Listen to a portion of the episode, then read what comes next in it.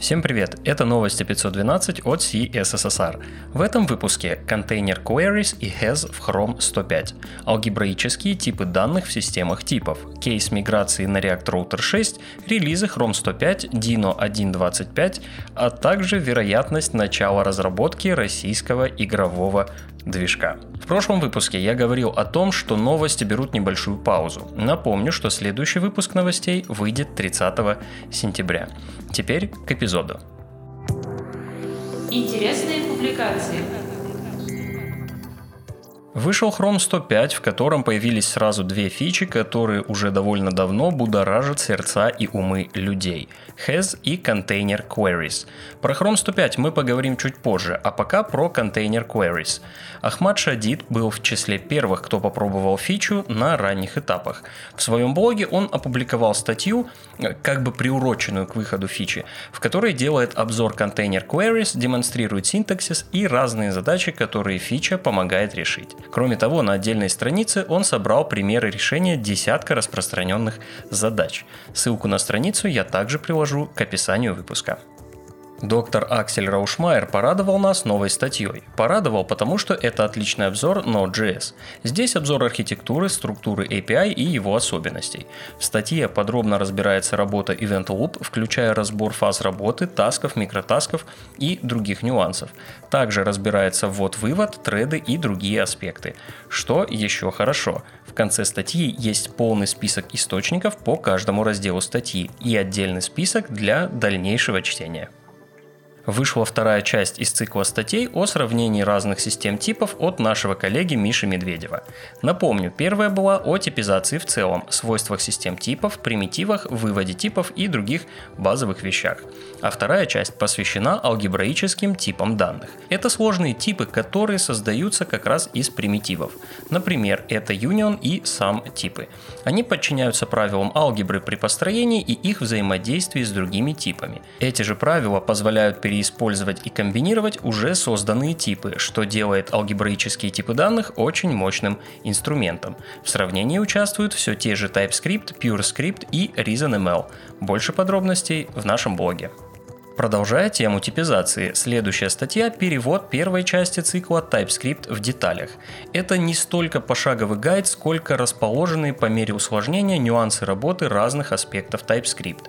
В первой части рассказывается про дженерики, условные типы, операторы key-off и type-off.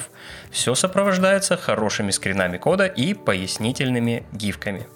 В техническом блоге Альфа-банка была опубликована статья о кейсе миграции с React Router 5 на React Router 6. Старший разработчик Андрей Новиков рассказал о проблемах, которые привели к переходу. Затем прошла подготовка к переходу, например, переход на React 16.8 и другие манипуляции. Потом непосредственно миграция, обновление до React Router 6.2, обновление кода роутинга и другое. Андрей также описал альтернативный способ инкрементального перехода при помощи Compat Router пакета, который появился с React Router 6.3. Больше подробностей в оригинальной статье. Темани Афиф опубликовал на CSS Tricks вторую часть своей статьи о сложных кастомных формах элементов в гридах. Здесь используется та же HTML-разметка, что и в первой части, но строятся другие, более сложные формы. Например, фотография, обтекаемая другими, разделение элементов зигзагообразными линиями, интересные внешние формы элементов сетки.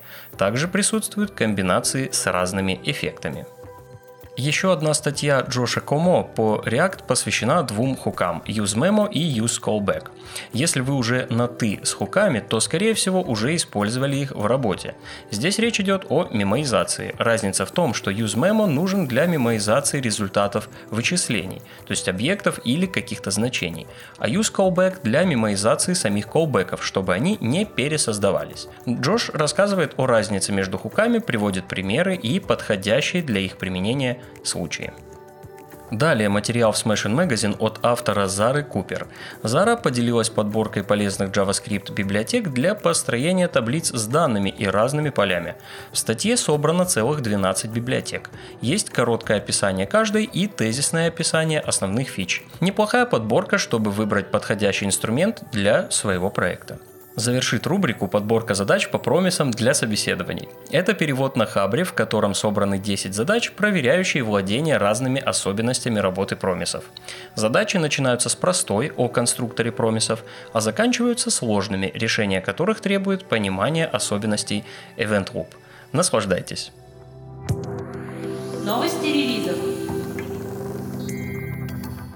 Как я уже упоминал, состоялся релиз Chrome 105. В этой версии, наверное, самыми заметными фичами стали запросы от контейнера или контейнер queries и псевдоселектор has. Подробнее о них вы можете почитать, например, в статье Уны Кравец или в обзоре от Пита Лепейджа. Был добавлен Sanitizer API, а для небезопасных контекстов задеприкейтили WebSQL. DevTools тоже отметился новыми фичами.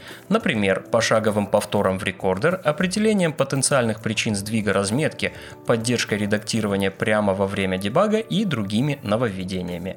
Больше подробностей, как всегда, в обзорах Пита Пейджа и Джесселин Ин.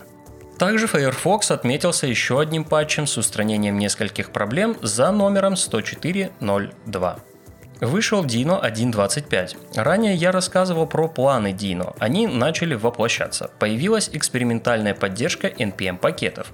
Разработчики подчеркивают, что это совсем экспериментальная фича, не готовая для использования на продакшене. Еще одна экспериментальная фича – новый API HTTP сервера. Также было представлено ускорение старта рантайма, новый тип баффер и другие изменения.